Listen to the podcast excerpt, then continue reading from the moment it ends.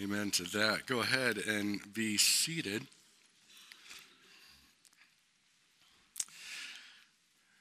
Someone said to me this past week that after three weeks of my being out of the pulpit, this better be one really great sermon. yeah, it's not going to be.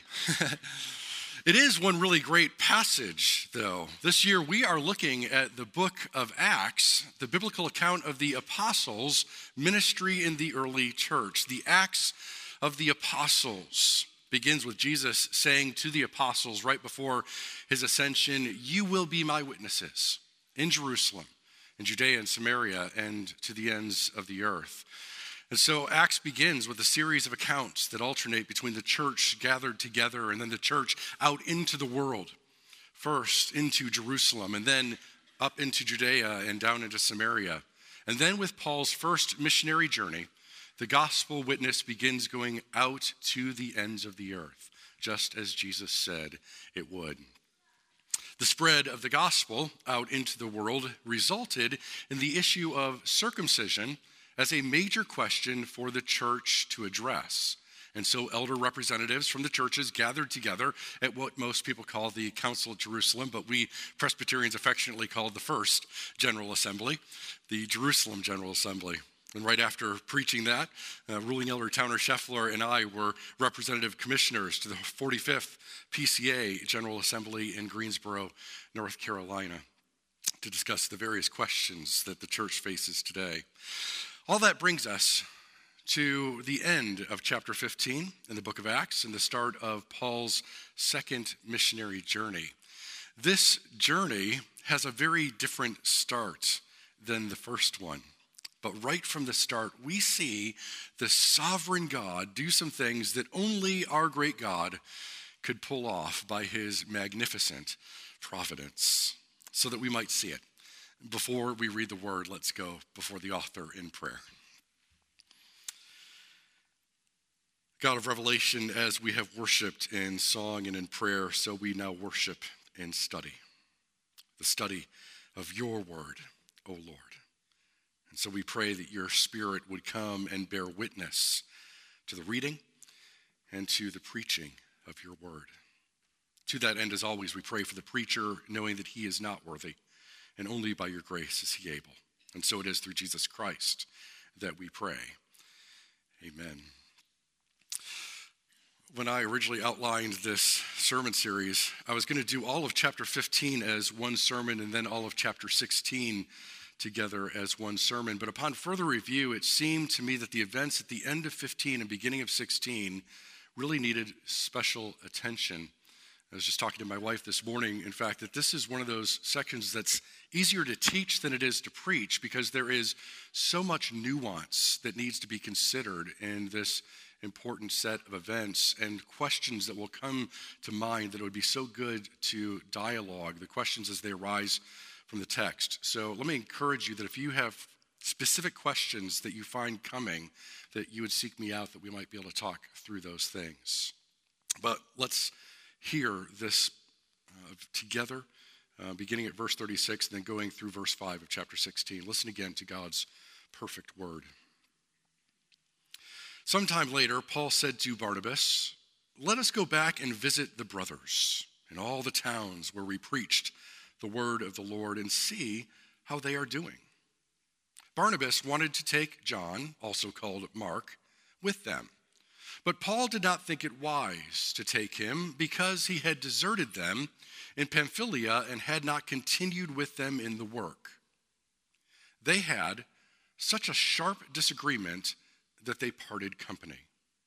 Barnabas took Mark and sailed for Cyprus, but Paul chose Silas and left, commended by the brothers to the grace of the Lord. He went through Syria and Cilicia, strengthening the churches. He came to Derbe and then to Lystra, where a disciple named Timothy lived, whose mother was a Jewess and a believer, but whose father was a Greek. The brothers at Lystra and Iconium spoke well of him. Paul wanted to take him along on the journey, so he circumcised him because of the Jews who lived in that area, for they all knew that his father was a Greek.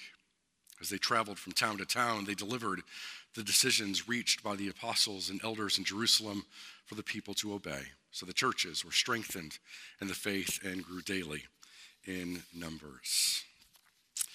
In these two accounts, we see the sharp disagreement with Barnabas and the sharp disagreement with Timothy. Let's first look at the sharp disagreement with Barnabas. It begins, verse 36, that Paul says, Let's go back and visit the brothers in all the towns where we preach the word of the Lord and see how they are doing. Shows the great ministry heart that not only wants to reach people to receive Jesus Christ as Lord and Savior, but also to disciple those believers. It is a good reminder to us that mission and outreach involves more than getting people saved. It never means less than that, but it does mean more. The disagreement arises about whether or not to take with them John Mark. You may recall that John Mark, his name is John, but also uh, and more often called Mark, is Barnabas' cousin. And he initially went on the first journey with Paul and Barnabas, but according to Acts 13 13, he turned back early into that missionary journey. So Barnabas wants to take Mark on this second trip, but Paul did not think it wise to take him. There was lots of speculation about why Mark left and about why Paul was so insistent in not taking him this time. Was Mark immature and homesick? Is that why he left? And Paul thought maybe he had not matured enough. Was it the fact that Paul had become the leader instead of Barnabas and this bothered Mark and Paul wasn't sure if Mark could follow his lead? Was it the fact that Mark had not been to these places and Paul thought that only those who had gone on the first trip should be going again? Again, it's speculation about why Mark left. And as speculation, we need to be careful not to draw conclusions where there is not clarity. So here are the things that we do know. It has been several months between these two journeys. Paul and Mark have certainly spent much time together. So this is not a reactionary thought. Paul is not assuming that Paul has not grown. and He's not bearing a sinful grudge against Mark. And that's important as we come to verse 39 that they had such a sharp disagreement that they parted company. The word translated sharp disagreement is really interesting. When it is a verb, it usually means provoke and gets consistently translated that way. In fact, it's the same word that we'll see later in Acts 17, verse 16, that while Paul was in Athens, his spirit was provoked within him as he saw the city full of idols. But the same word is also used in a positive manner in Hebrews 10 24. Let us consider how to stir up one another in love and good works. We are to stir up one another, to spur one another on to love and good deeds. And so to provoke or to incite. Sometimes a sharp disagreement can result in new inspiration, a new idea. The word in the noun form is an English word used in medicine, a paroxysm. I had to look this one up because I didn't know this one, but a paroxysm means a sudden attack or convulsion. Paroxysmal attacks are a sudden recurrence or intensification of symptoms like a seizure or spasm. All the evidence then points to the fact that this sharp disagreement is not loaded with sin the way most disagreements are. This is not two self centered, strong willed, insistent on getting their own way kind of guys. This wasn't an ongoing disagreement. Paul and Barnabas don't hate each other, they didn't bear a grudge, they don't think ill of the other. They were brothers called to different ministry initiatives. And by God's providence, it was this sharp disagreement that revealed that God was calling them in two different directions to follow two different ministry paths. So let's remember who Barnabas is and the relationship that he and Paul share. It's Acts 4:36 where we first meet Barnabas and we find out that his name is actually Joseph and it's the apostles who call him Barnabas meaning son of encouragement. His personality is that he was an encourager. He's Mr. Positivity. And we're also told that he sold a field that belonged to him and brought the money and laid it at the apostles' feet. This is an incredibly humble man who loves God and who wants to encourage others. And right after Paul was converted, Paul tried to join the disciples, but they were afraid of him. And Acts 9 27 tells us Barnabas took him and brought him to the apostles and declared to them how on the road he had seen the Lord who spoke to him and how at Damascus he had preached boldly in the name of Jesus. Barnabas is the one who first stands up for Paul. And then the church in Jerusalem sends Barnabas to investigate all the things that were happening in the church in Antioch. And rather than trying to become a super pastor of Antioch, Barnabas goes to Tarsus to go and get Paul and to say, let's go and co pastor this church together in Antioch. And that's what they do. And then in Acts 14 14, Luke calls both Paul and Barnabas apostles. The scriptures consistently present Barnabas in the best possible light. In 1 Corinthians 9 6, Paul affirms Barnabas, and he would have written that after this event. So the sharp disagreement is not a sinful disagreement. The two of them remained in fellowship. And so the point of the disagreement is whether or not Mark should come with them. Paul does not think poorly of Mark. Three times in later letters, Paul affirms Mark. In Colossians 4:10, Paul writes to the church in Colossae uh, that Mark, the cousin of Barnabas, concerning whom you have received instructions, if he comes to you, welcome him. Not just an affirmation of Barnabas, but of John Mark. Welcome him. And then in Philemon, Paul writes, Epaphras, my fellow prisoner in Christ Jesus, sends greetings to you, and so does Mark. Aristarchus, Demas, and Luke, my fellow workers. Here he calls Mark my fellow worker. And most remarkable of all is 2 Timothy 4, in which Paul, near the end of his life, writes to Timothy asking for Timothy to come, but then also says, Get Mark and bring him with you, for he is very useful to me for ministry. In fact, in that section of 2 Timothy 4, if Paul wanted to say anything negative about Mark, it would have been the place to do it because there are two other people that Paul calls out who did wrong. Demas, in love with this present world, has deserted me and gone to Thessalonica. And Alexander the coppersmith did me great harm. The Lord will repay him according to his deeds. And so Paul rightly calls out people who did what was wrong and were unrepentant. But while he is doing that, he is affirming Mark as very useful to me in ministry. This Mark is the one who ultimately wrote what we now know as the second gospel, the gospel account of Mark. And tradition says that Barnabas stayed in Cyprus and died an old man after a long and successful ministry there.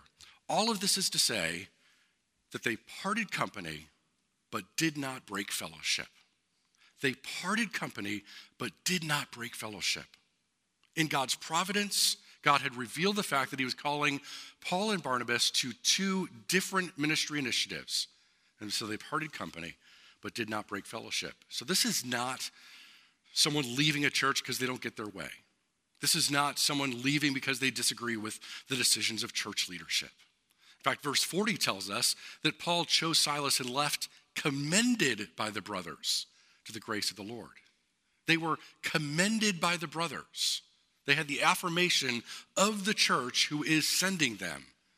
And this also stands to reason that the brothers commended Barnabas and Mark to their ministry initiative in Cyprus. And so this passage wonderfully shows us that it is possible to have a disagreement without being disagreeable. It's possible to argue, it's even right to argue without being argumentative. In fact, it was uh, John Gerstner who used to say with great wisdom nothing ruins a good argument like a quarrel.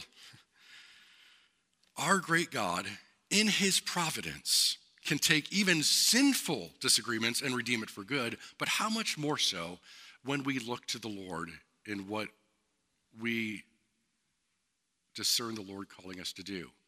And so the passage is not saying that we ought to have milk toast meetings with no thinking but stirring up one another to love and good deeds. We should take a stand on things that we regard as important, as they often reveal God's calling on our lives, but we do this in surrender to the lordship of Jesus Christ over each of us individually, but also over what we do together as the church. And so that sharp disagreement with Barnabas is really God directing mission endeavors. And now there are two sets of missionaries going in two different directions, double the ministry. So let's look then at chapter 16 and the sharp disagreement with Timothy. Paul and Silas head out and make stops at Derbe and then Lystra. Now, it was back in chapter 14 that we read about Lystra as the place where Paul had healed a man, and the people thought that Paul and Barnabas were Hermes and Zeus come to them in human form. And the people of Lystra first tried to worship Paul, but then some Jews came from Antioch and Iconium and won the crowd over, and they stoned Paul and dragged him outside the city, thinking he was dead.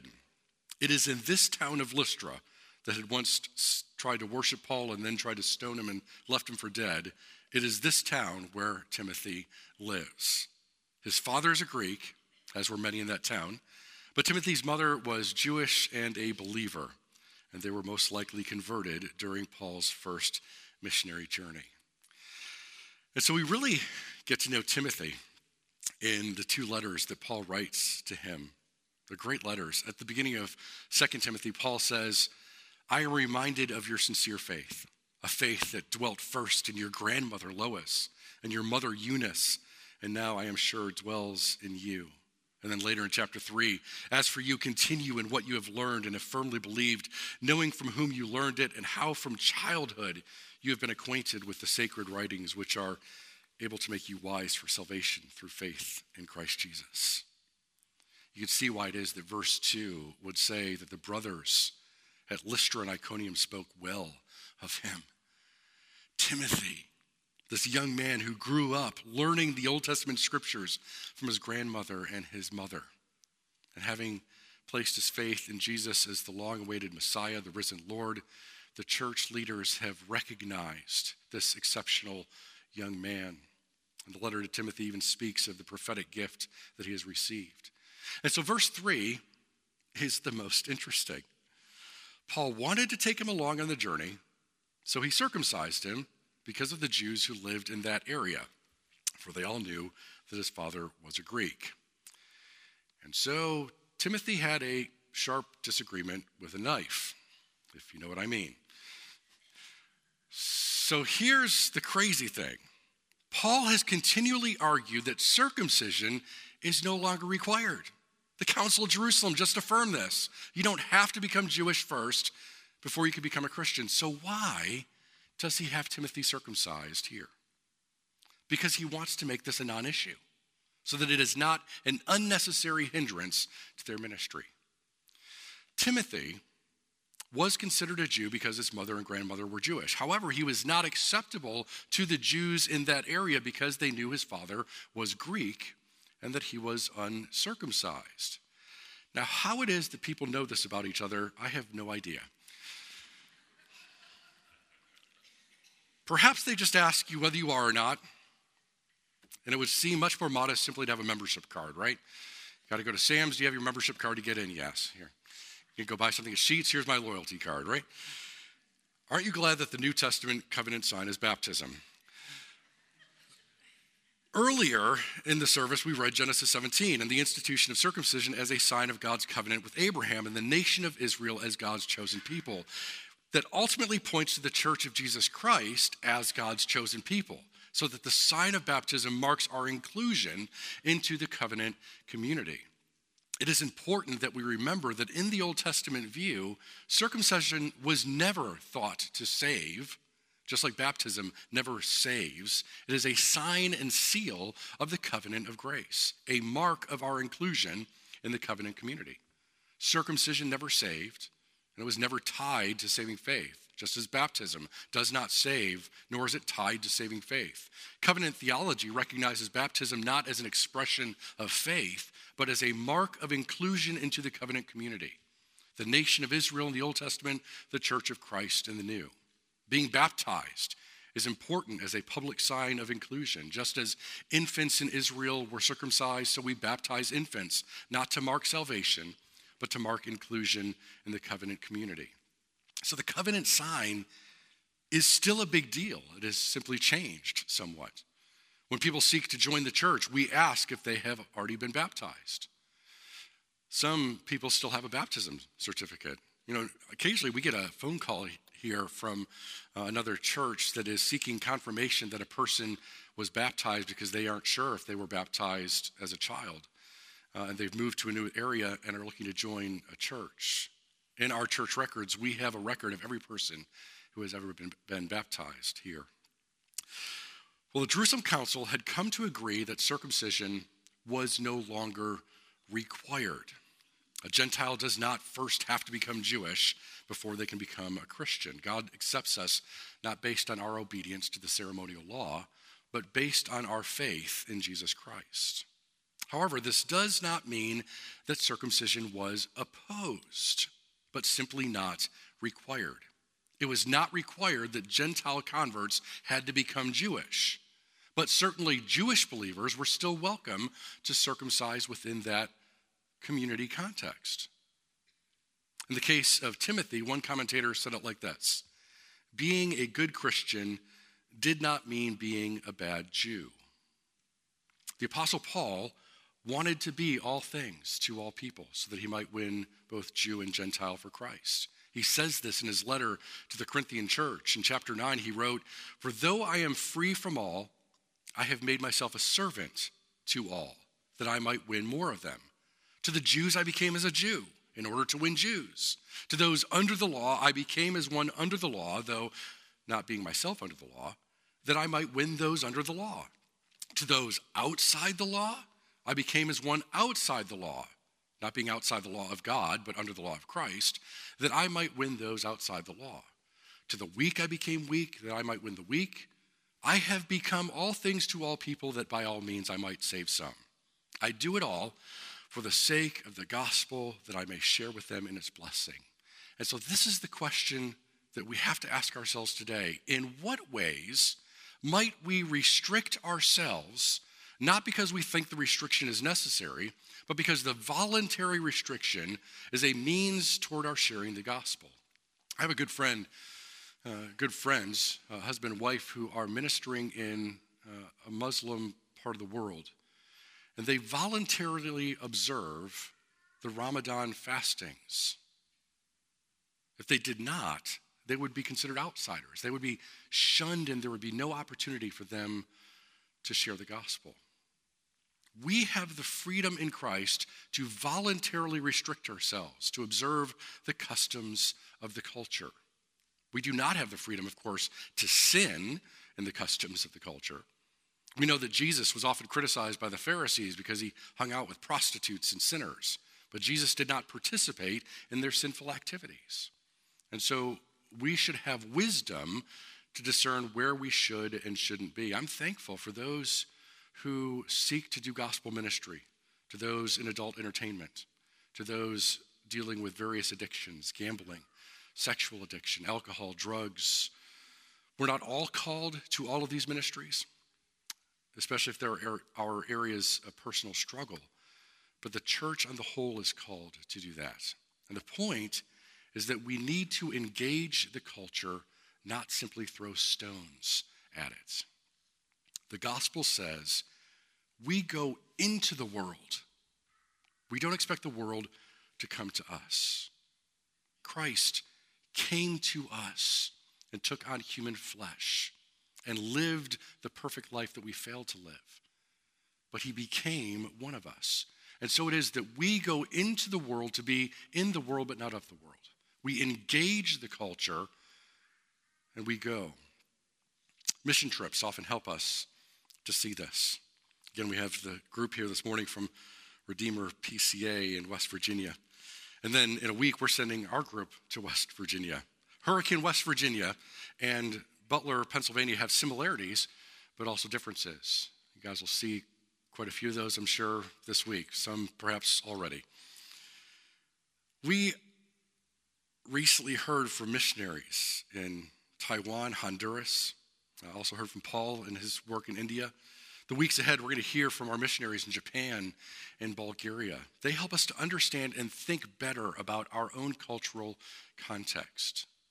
so that we understand that being a good Christian doesn't mean being a bad American. Nor does it mean that we insist that everyone else become American. Being a good Christian can also mean being a good Taiwanese, Honduran, Indian, Japanese, Bulgarian. The result, according to verse 5, is this the churches were strengthened in faith and grew daily in numbers. So let us consider how to stir up one another to love and good deeds. Let us engage our culture and stir it up to love and good deeds through the knowledge of Jesus Christ, who is the way, the truth, and the life, so that indeed the truth sets us free. Amen.